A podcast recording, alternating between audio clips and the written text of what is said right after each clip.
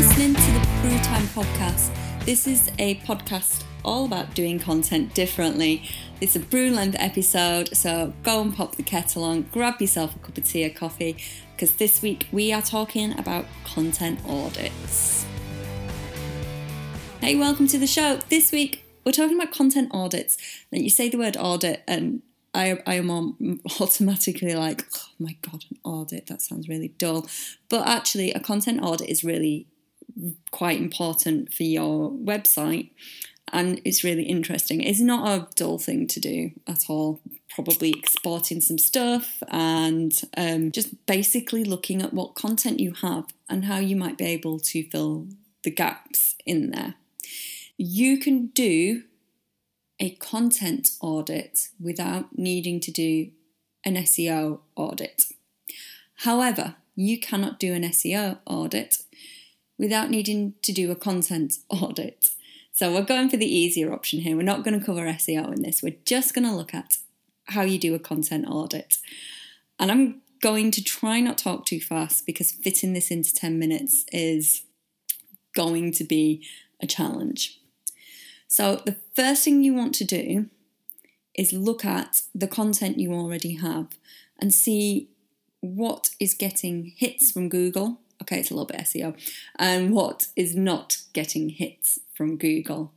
See what's being read on your website and what's not being read on your website. When I say hits from Google, what I really mean is when people are looking at your website, what content are they reading? If you've got an understanding of that and you can pull a report out from Google Analytics, from um, from the content report on there, and it'll show you total site content and how many people are reading each page is. And so you want to export that report and rank it in order of which content is getting read and which content isn't getting read. Now, I can imagine someone right now is sat there saying, "Ah, oh, this this is useless. I've got a new business. I do not have content. I've got about three blogs on my web pages. Why do I need this?" If you are at that stage, you need to do this right now because you are going to save yourself hours of time in future because you will have loads of posts to audit because you'll add to it a little bit at a time, which will save huge amounts of time in the long run. So that's your website content. You've got it all in one place. You can see what people want to read, you can see what people don't want to read. You need to then split that content up into three categories content that you want to keep because it's working well, content that you don't want to keep, that you want to get rid of, and content that you kind of want to keep, but you probably shouldn't. This third one is like the grey area. It's normally stuff that you're emotionally attached to, but actually, you know, it can probably go. So, in the first one, if content is working, and you're getting people reading it, have a look at it and see what you can do to improve it. And then reshare it on your social media. And keep resharing it to keep promoting it because you know people want to read it. And just because you've shared it a couple of times doesn't mean you're going to get everyone who's seen it that wants to read it. Content that just no one but your mum is interested in, get rid of it. Just delete it off your blog. If you're if no if something has sat there for months and isn't being read, it's doing you no favours by being there. And the, the other stuff, like the bits in the middle, really go through and see if you can improve them and get them into that bracket of this is working. If there isn't anything you can do to get them into that bracket of this is working, I'd like mark these off for your next content audits as ones to look at possibly deleting if they still haven't worked. Now, I know I've just shouted a lot of work at you, and that to me, if I was to do this on my site, would probably take me like a good few hours to do the initial pulling all the data together, more hours analysing it, and then for each and every single blog that I'd need to do things and add things to, I'd be like, oh my goodness, that's like a year's worth of work. Prioritize it, break it down into small chunks. Don't try do it all at once and don't get overwhelmed by this. Once you've done that and you've got all that out of the way, take a look at your social media profiles. Start with the platform that's performing best for you. So, if this was me, I'd start by looking at LinkedIn. I'd see which posts have performed well over the past six months or so. Now, I know off the top of my head, I can think back and go, oh, yeah, I remember feeling like lots of people commented on that. And then I'll go through and go, what was it about that? Was it something personal? Did I ask a question? Was it a poll? Was it, I don't know, something else? And then I'll try repeat that and do it again and test and retest and see what works. And then I'll keep like a little, I guess, file would be the right word for it of the kind of posts that work well so that I can keep building on my content strategy and tweaking and changing it. What I also do when I'm doing a content audit, and this is just like skimming over because this is just a short episode, these are just sort of the few basic things you need to do is I'll have a look at what my competitors are doing. And actually, when I'm doing a content audit, I will totally do an SEO audit at the same time and I will really dig into the SEO and what I need to do better. But if you just want to know like what content you have, the other thing I've done for people before is like if you've got a lot of content, load of stuff on your site and you're not using it well, like grouping it together to help tell stories can really help.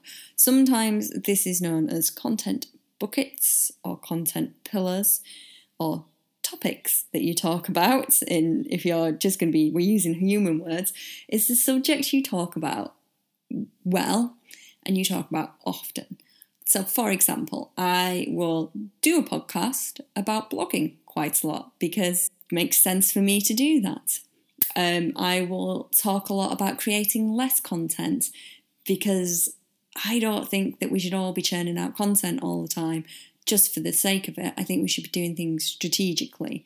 And sometimes that means creating a whole lot of less content. That doesn't make any sense, does it? But those are some of the things that I'm talking about. And they'd be in my content pillars, content buckets, subjects I talk about. One of the things I've been talking about recently is, con- is this idea of auditing this idea of looking and analysing and your SEO and your analytics and using data better is another thing I talk about. There'll be things that you talk about in your business that when you have a big overview of them, you're like, oh yeah, I do. I do talk about that. And when you're doing this, don't forget to look at your lead magnets, your sales pages, any landing pages you have, anything like that. And think about are you using them to the best of your ability? Are you putting them to work all the time? Because I bet you'll find that when you do this, you'll realize you have a whole lot more content that you can use than you actually realized, even if you're starting out. And if you are starting out, Doing this now, I promise, will save you so much time untangling the spaghetti loose end mess that you are about to create as you try and test different things. Once you've got all this together and you've got your big, massive laundry list of things you'd like to do and you've prioritized them in the right way, you need to decide what your actions are going to be.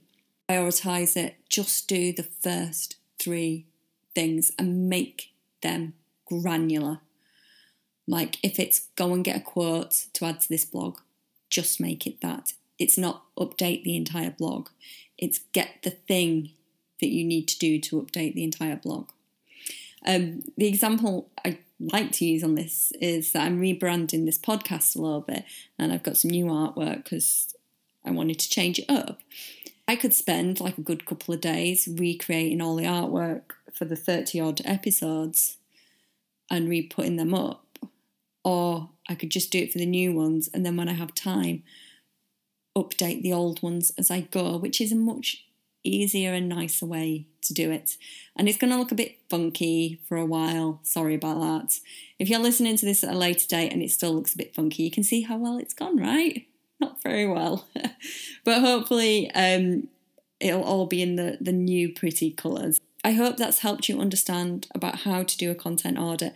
I have some actually useful podcast show notes. And I'm going to put this podcast on a much longer blog about content audits.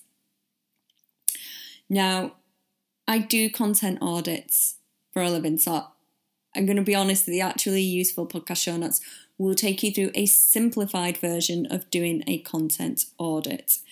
I'm not going to completely hold your hand through it, but you are going to go through all the steps you need to do in order to do a content audit. I'm not holding anything back, I am showing you how to do this content audit. So, if you would like to create your own content audit on your own website and understand what gaps you have, what you have there, and how you might use them, because the key here is it's great to do this, but you've got to use it in the end. Um, then download the actually useful podcast show notes, and they will take you step by step through doing a content audit. And hopefully, at the end, you will have a lovely document that shows you what steps you need to take next. So go ahead and download that. If you are listening in Apple Podcasts or Stitcher or one of the many other podcasting places where I stick this Spotify, I think it's on there as well, wherever you're listening to this. Um, if you go to indieessentials.co.uk forward slash podcast, the link will be on there. Or if you go into the show notes, there's a link in the show notes that takes you to the Brewtime Substack page and you can access them from there. Now, I would say sign up because you get them delivered straight to your email address. It's entirely up to you. But if you sign up, you get them on a Thursday. And as I do say in the email, this will keep going for as long as I have time to do it or as long as I remember those two things could change. But these are some pretty hefty, actually useful notes this week. So go ahead and download them, and I will see you next week.